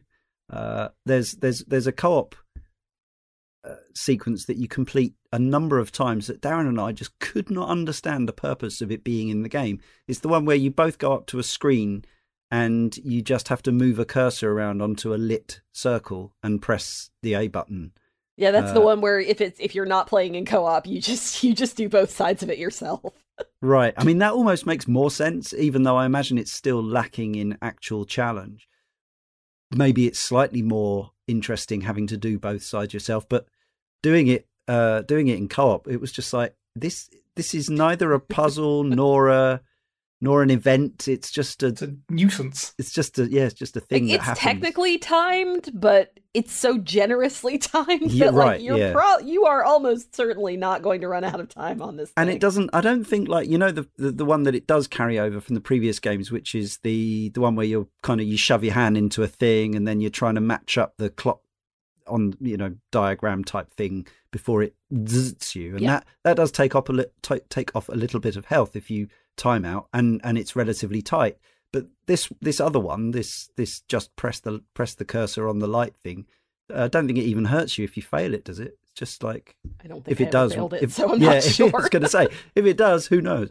Um, yeah, there's a few slightly more interesting puzzles involving uh, kinesis, moving things around. I quite, I did actually quite like the one puzzle that I think was worthy of the name, which was actually it's um so the, the menu presentation on this game is pretty funny i think as well. The over the top the the, uh, the slabs of ice that when you when you just boot up the game and and you go into like the, everything takes about 4 seconds because they decided to do this ridiculously elaborate animation uh, for every selection. I don't i mean it's kind of yeah it made me laugh. But there's a puzzle in the game which is sort of based around that idea where you have to kind of build uh, an alien skeleton, which I th- I actually thought was quite neat. But it's uh, after you spend like three hours and various side quests trying to get all these slices of ice, uh, you then spend like half a minute putting it in the right order, and that's it. So I I had a little bit of trouble with that puzzle because Okay. to me they just I, I, I liked it in concept and I liked that you had to go around and you know pick up all the the pieces Hmm. and and you know find it all. But once it got there, like it didn't look like I kind of lucked into putting it in the right order because it Oh, really did not look like it made sense to me. Hmm. Um I don't know, it just Okay. it it the way that the um the way that the creature that you're putting together was Yeah. kind of frozen, you know? Like it, Hmm. it just it to me it did not look like it fit very well. Uh, I and- see. Yeah, yeah. That, that does make sense. And I guess because it's the it's the skeleton or the, the shape of a creature that one has never seen before. Right. yeah, maybe if I had had something to compare it to, then Yeah, it would have been a little bit better. Yeah. But uh but yeah, I and, and again, could just be a me thing. So, but I, I like the the concept of the puzzle. Hmm. Any others uh, spring to mind as being worthwhile or completely waste of time puzzles? That I'm Not Again. really. I think that most of the air quotes puzzles that they had were things like go find a battery. Now put the battery in the hole. in the hole. Congratulations. You did yeah. it. The main thing actually was the, I, I guess the yeah the most common, not even puzzle really, but fetch quest I suppose was the grab the thing with your kinesis and try to get from A to B while holding it and not losing it uh, while under attack from the usual. Um, we called them dead space windows. The, uh, the the vents that you can see whenever you enter a room are going Mhm. to be spawn points for for necromorphs. Dead space windows. Uh-huh. Tolkien Taters is back from our forum and says Dead Space is an interesting game and, on its merits, pretty solid. However, it's the third in a fantastic series of genre defining horror games, and in comparison to those, it's a letdown. It sacrifices a lot of the pretty solid horror by going full co op. and letting you get creative with the weapons, which you can make extremely overpowered pretty easily, which takes away a lot of the tension and more methodical combat from the previous two games. It does beg the questions we were saying, you know, about it being uh, uh, perhaps a, a, yeah, a commercial consideration to to keep the elements uh, to to insert the elements and these robots that fetch uh, components and stuff to your workbenches to make it a commercial thing. But the the fact that it is even without spending money on microtransactions possible to op yourself. Uh, I wonder if you know was that was that the visceral team sort of maybe quietly um, balancing it so that people didn't need to spend the money. Where EA would EA could EA have been more more insistent that you needed to spend the money to make the game winnable. I mean, it's certainly in free to play games uh, uh, nowadays, ten years on, is completely normal, right? To have to spend money to get yourself into a situation where you can play and win the game. Not every free to play game, but some of them. But this was obviously this was a forty pound or whatever sixty dollar release. I don't know. Pure speculation on my part. I don't know. I don't know what the answer. Feels like a bit of dipping your toes into the like they were dipping the toes into the water to see what they could get from it. Yeah. And I, I would assume that if it was successful and they were making a lot of money on it, maybe at that point mm. they might have seen more DLC and, and, and mm. a variety of different things. But yeah, it's uh it, it, it didn't it doesn't feel required. Uh I get the feeling they would have liked it to have been required. Yeah, right.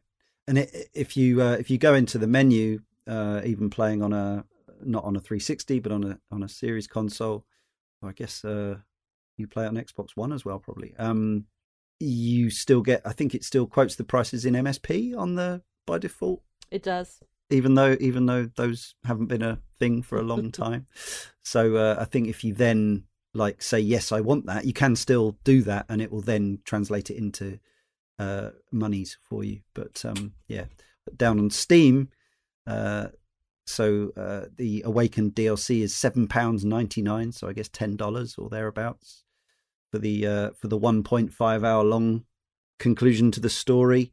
Then there's uh, there's three other tiers of DLC. There's the two pound fifty five ones, which are individual weapons, I think. Uh, the four pound twenty five ones, which are packs of stuff then there's the Tau Volantis survival kit. Is that all the other bits and bobs? Maybe uh, eleven ninety nine, and the the controversial one, which is the bot the bot packs. Now, the bot capacity upgrade uh, and the bot accelerator, I think, were probably the two the two most controversial ones. Bot personality is that now is that does that actually uh, dictate their behavior, or is that like an aesthetic thing? Oh, didn't didn't buy it. No, I just me thought neither. they were cute enough by themselves. Yeah, I thought they were. I mean, that's the thing.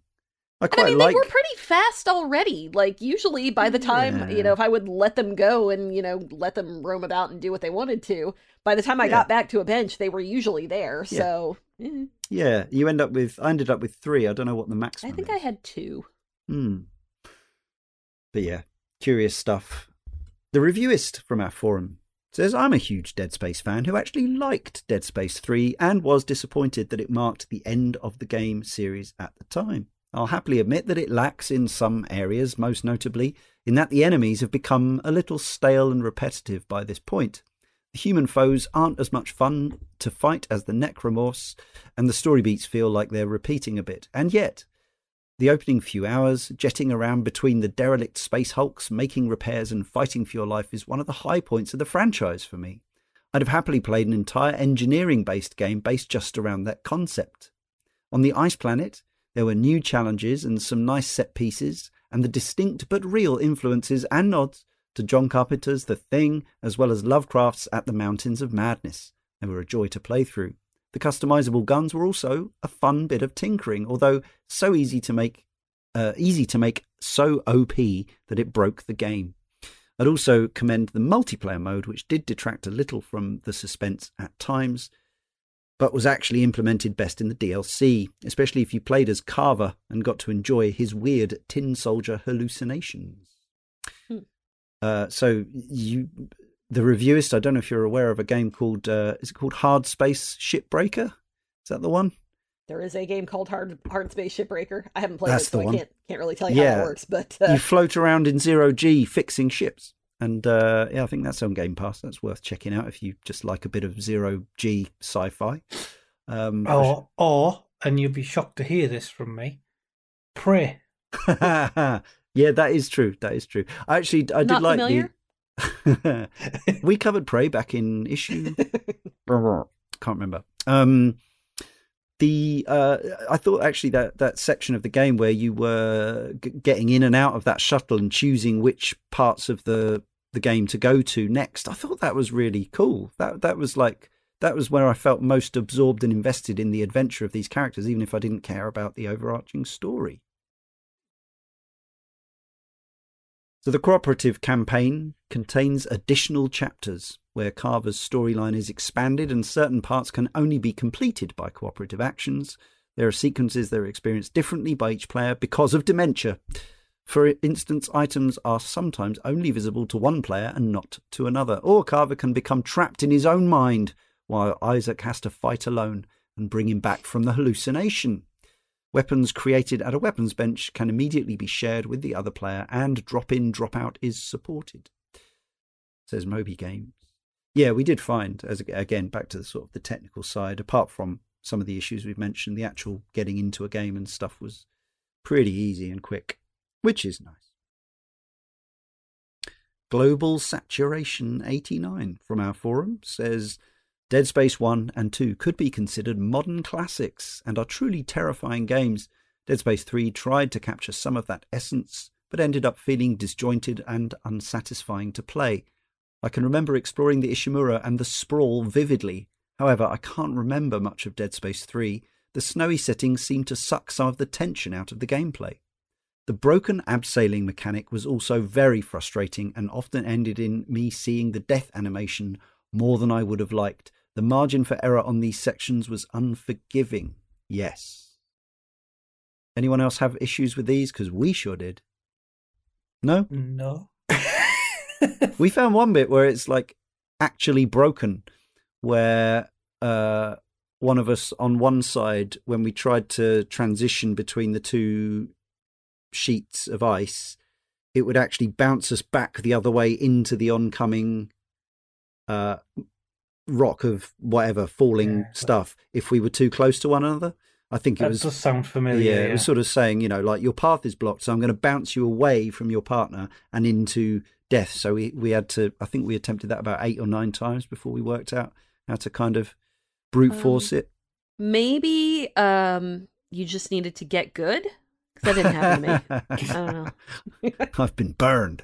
Um, what else? Yeah, but again, uh, some of those bits, uh, I think the bits where you're going frontwards down the uh, ice faces, the abseiling parts, and shooting stuff off, and then it obviously the gravity takes over when you kill the thing, and it falls down into the screen. I thought that was like visually quite striking and you know quite novel, bit more interesting than just walking around on the ground like you normally do um, but perhaps not as interesting as being in 3D zero G space. There are a few little because these games always have to do it. There's a there's at least one turret section that I remember from quite early on that was not very good. I don't remember turret section. I remember. Well, there. I mean, there's the part that's kind of towards the end where you have to pilot the ship through stuff. But I. Oh no Oh, no yeah. no! the- Yeah, that that's that's a turret thing, isn't it? There is a turret Yeah. thing. Yeah. The only turret thing I can remember is the annoying bit in the very first game.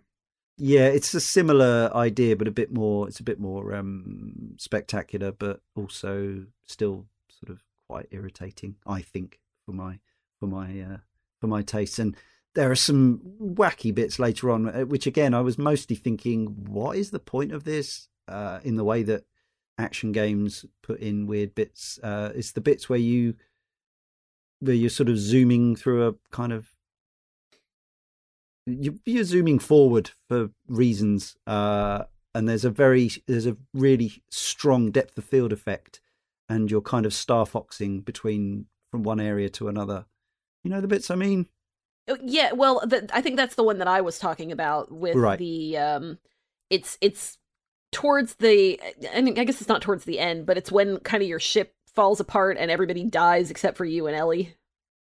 Oh, uh, there is that bit. No, I was also. Th- these are later. Th- this is where you kind of walk into a. This is the bit where you've got the the super powered kinesis pads, and Oh, you're right, walking around right, the right, alien yes. planet, and then you walk into like a the start of a tube, and then you fly off, and you're kind of flying solo, or not solo, whether you're in co-op or not, but just as a as a as a dude flying forward into the screen, avoiding slow moving rocks and such. Yeah. But they Th- felt those like are they were those a are pretty short, but yes, I I Yeah. same, same general idea. there's there's they're quite weirdly empty. Like it again, it felt like maybe there was supposed to be more happening with them, and there's a few enemies, but you just don't even need to engage with them as long as you don't fly into them. Anyway, the strange, curious things that people put in games. Upon starting the game, I'd forgotten this. Dead Space 3 detects if you have a, Ma- a Mass Effect 3 save.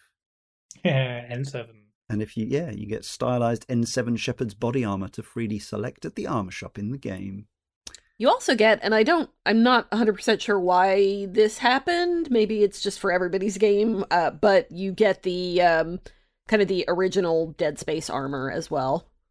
Ah, okay. Uh, so yeah, the apart from one section where the armor is you need to be wearing a particular kind because it's heat, uh, it keeps you warm in the cold. Mhm. There's a sort of timed section where you mustn't freeze to death. It's a bit like that bit in Final Fantasy VII. Um, uh, there you can wear whichever armor you want, and it's just a cosmetic thing, and it doesn't. You carry over your upgrades from one set of armor to another, so you can wear whichever armor you like. And I have to say, yeah, I'm going back to the visuals all the way, but um, I do think some of them look pretty cool and nice. You know, just nice visual effects, shine and glitter and rust and you know all that good stuff. Deadpool negative from the forum says I actually wound up playing Dead Space 3 first and played the first and second games much later, thanks to the power of games with gold. Nearly 10 years after its release, I can definitely agree that it's the weakest of the main series, but paradoxically, it's also my favourite. While the hmm. previous Dead Space adventures were effective, creepy, slow burn psychological thrillers, spliced with freaky gore, Dead Space 3 goes for the blockbuster route. Everything in this game seems to be, for lack of a better term, more. The score seems more epic. Why do I like it so much? Simply put, because I found it a blast to play.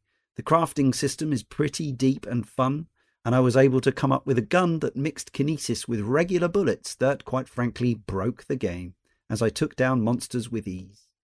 The opening sequence, the awesome scenes searching throughout the ship graveyards, the endless bleak snowfall of Tau Volantis before it wears out its welcome.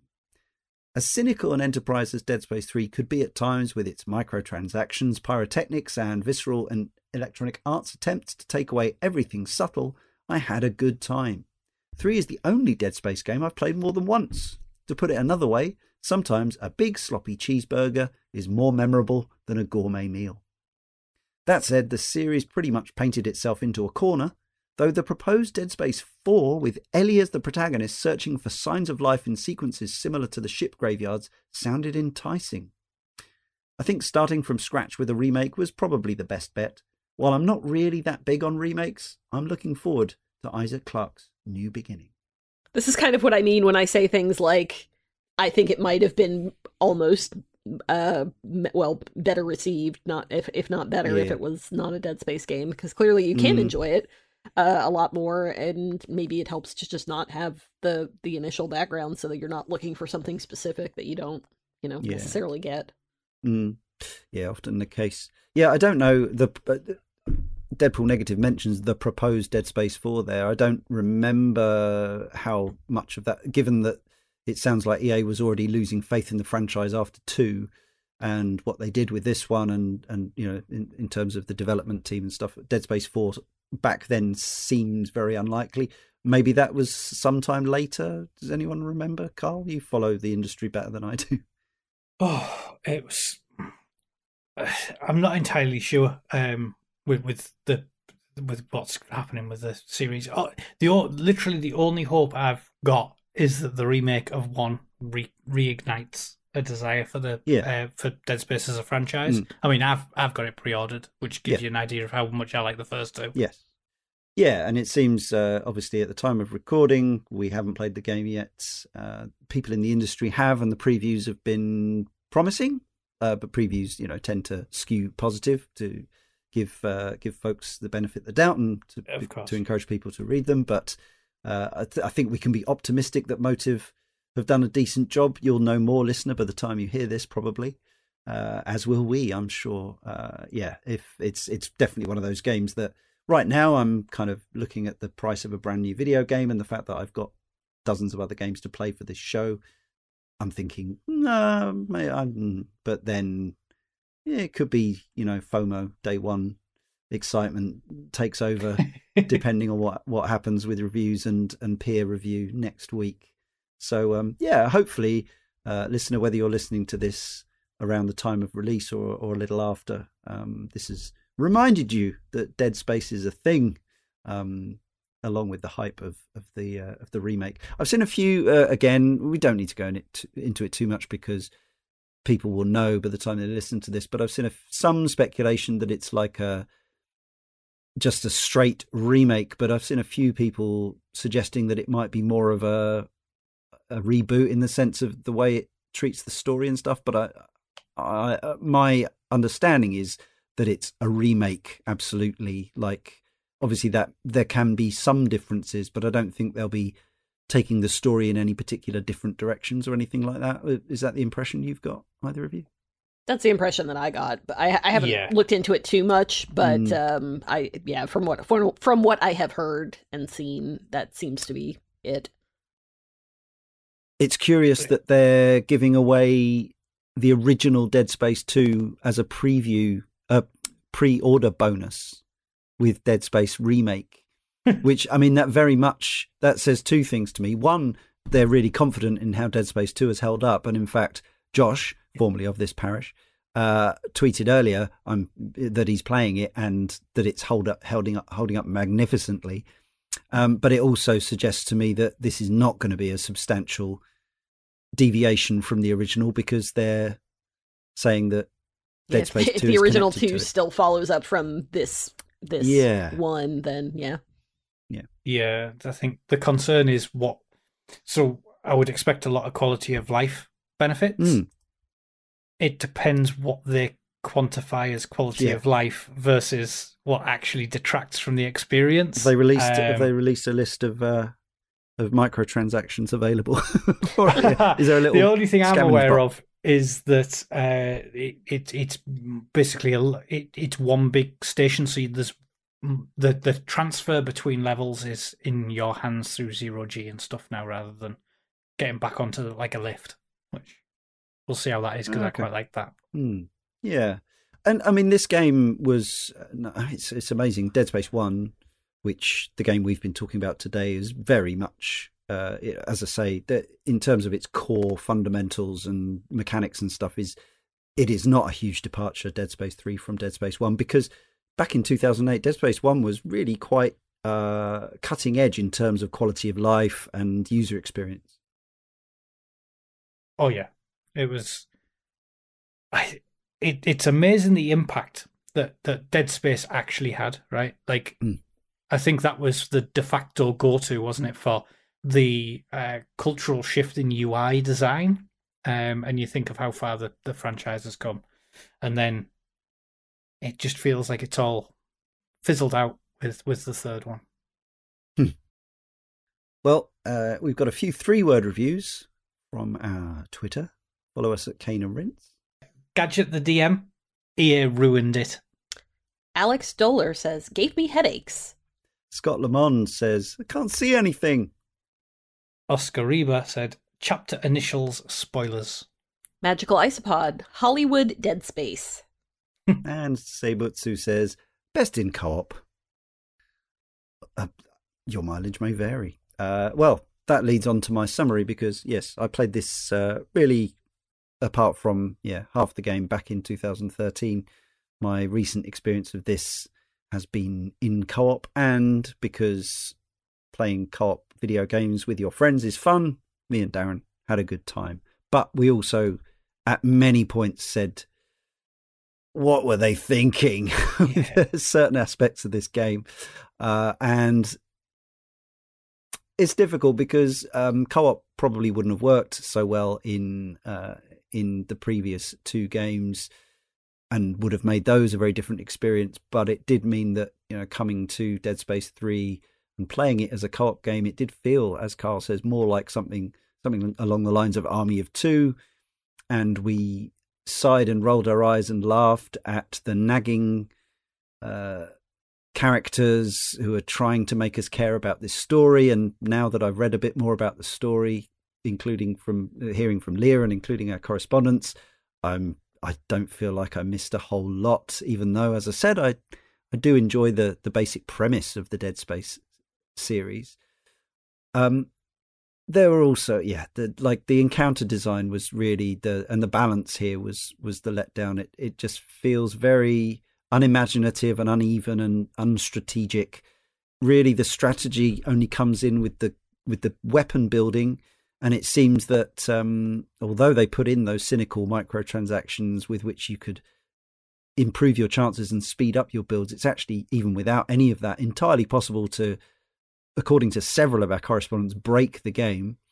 Uh, and as I say, in co-op, unless you're sort of happy to sit there in menus with your with your friends and and I guess you know it, it's not the end of the world but generally I find my mindset is when I'm playing a co-op game I want to be actually playing the game rather than doing yeah. the doing the the uh, the the peripheral stuff around the edges even if it is kind of essential and as I say we did we did spend some time fiddling with our inventories and that sort of thing and it and it did help towards the end um yeah, and most of the times we came a cropper were to do with weird or or slightly clunky design decisions in, uh, involving checkpoints or weird mechanical moments like the aforementioned abseiling thing or the bit where I fell through the the edge of a lift into the abyss and all this kind of stuff.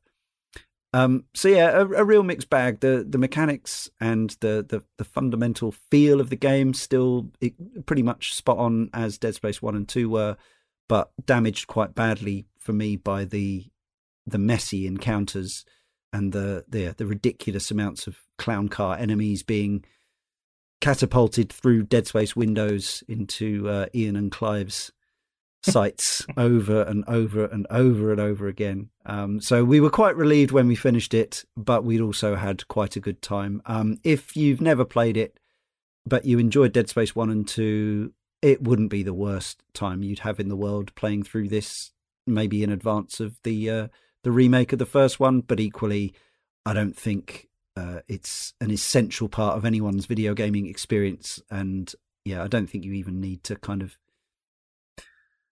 see the conclusion of the story for what it's worth. Really, um, it definitely feels ends up feeling like a game that was uh, kind of yeah a franchise that its own publisher had lost faith with, and its developers were already kind of focused elsewhere in some ways. Leah. I don't think Dead Space 3 is a bad game, but I do think that it's the weakest one in the trilogy for me personally. As we've kind of alluded to throughout the entirety of the recording, your mileage is definitely going to vary on this one. Some people really love this game, and I think that's great for them. I liked it well enough. I just, I was I, I think that part of it is me because I was expecting something that this game was not, and that's not the game's fault. There are some things that that probably are the game's fault, but that's not one of them. So I think that my recommendation would be if you are interested in playing Dead Space 3, regardless of whether you have played Dead Space 1 and 2 or not, I would just kind of be aware of what you're going into.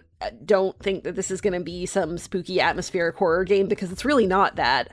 Uh, a couple of people, correspondents notably, have said things to the effect of like it's it's kind of a Hollywood, you know, it's the big blockbuster, big budget type of of game So you know, it's it's one of those things that you might go.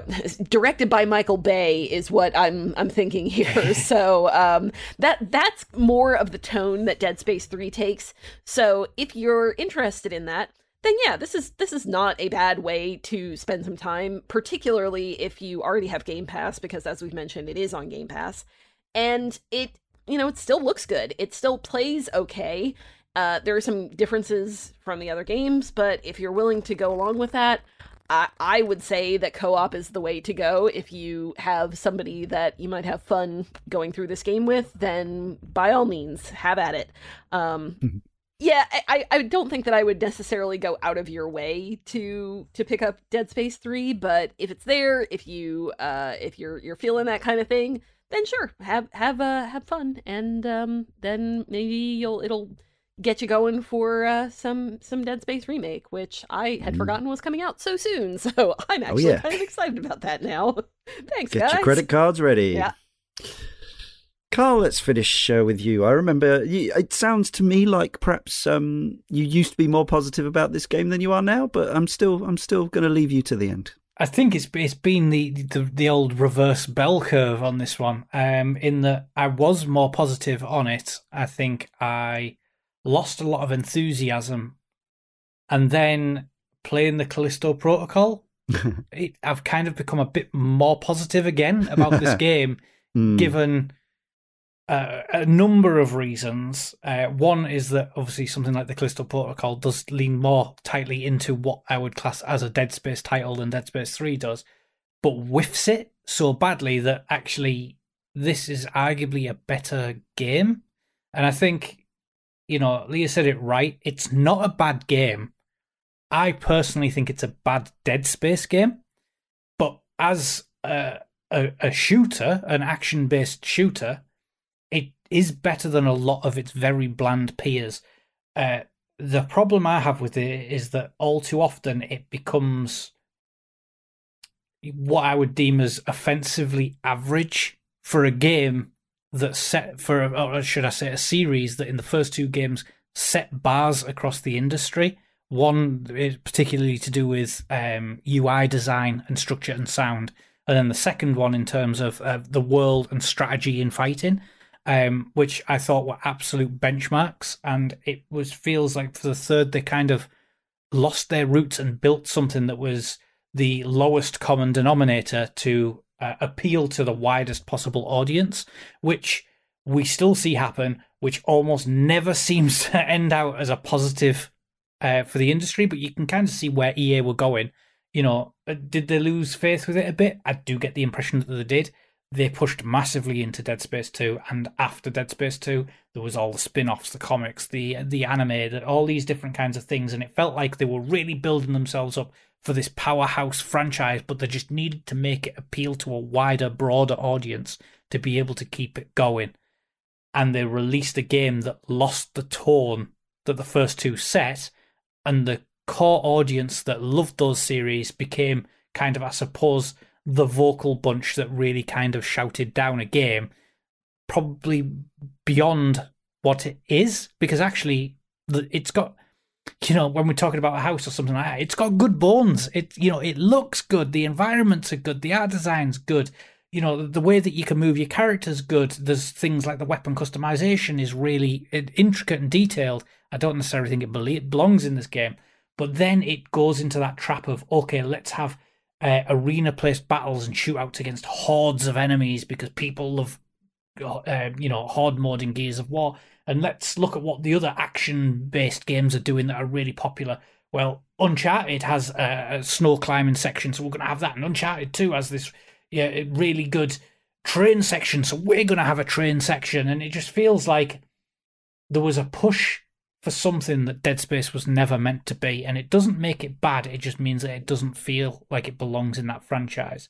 I do think that there is fun to be had playing the game. I prefer it solo, but I completely understand mm. why hmm. people would like it in a co op experience. I do believe that this game would have been remembered maybe more fondly. And it's not that it's, you know, you talked earlier, average reviews in the 70s. Let's get over the misnomer that a game in the 70s is bad. That's, you know, mm. I, I hate that. It's not a bad game. I do think it would have done better had it not been titled Dead Space at all. And I think that that is kind of, you know, it it built a rod for its own back by having so much to live up to in those two games. You know, Dead Space Two, as you know, Josh has, has very recently talked about. He believes it holds up very well. He was a huge fan of that game, as was I. The first one's getting remade. It's going to have a lot of polish. I would love to see it could get along the series and have a Resident Evil remake style polish of take those bones and actually make a really good Dead Space 3 out of it, maybe, you know, five, six years down the line. Um, but for right now, as a title, I don't think it's a bad game. I just think it's, you know, it, it it's not a Dead Space game, but you will still have, there's elements of fun to be had in there. Sure. Yeah, and fittingly, we've also got a Resident Evil 4 remake coming this yeah. year as well good times for third person action horror shooter fans. All right, it remains for me, Leon, to thank Karl, Leah, and editor Jay, as well as all of our correspondents, and of course to you for listening. Next time, in issue 554, we're going to be continuing our Shinobi series of podcasts with Shadow Dancer.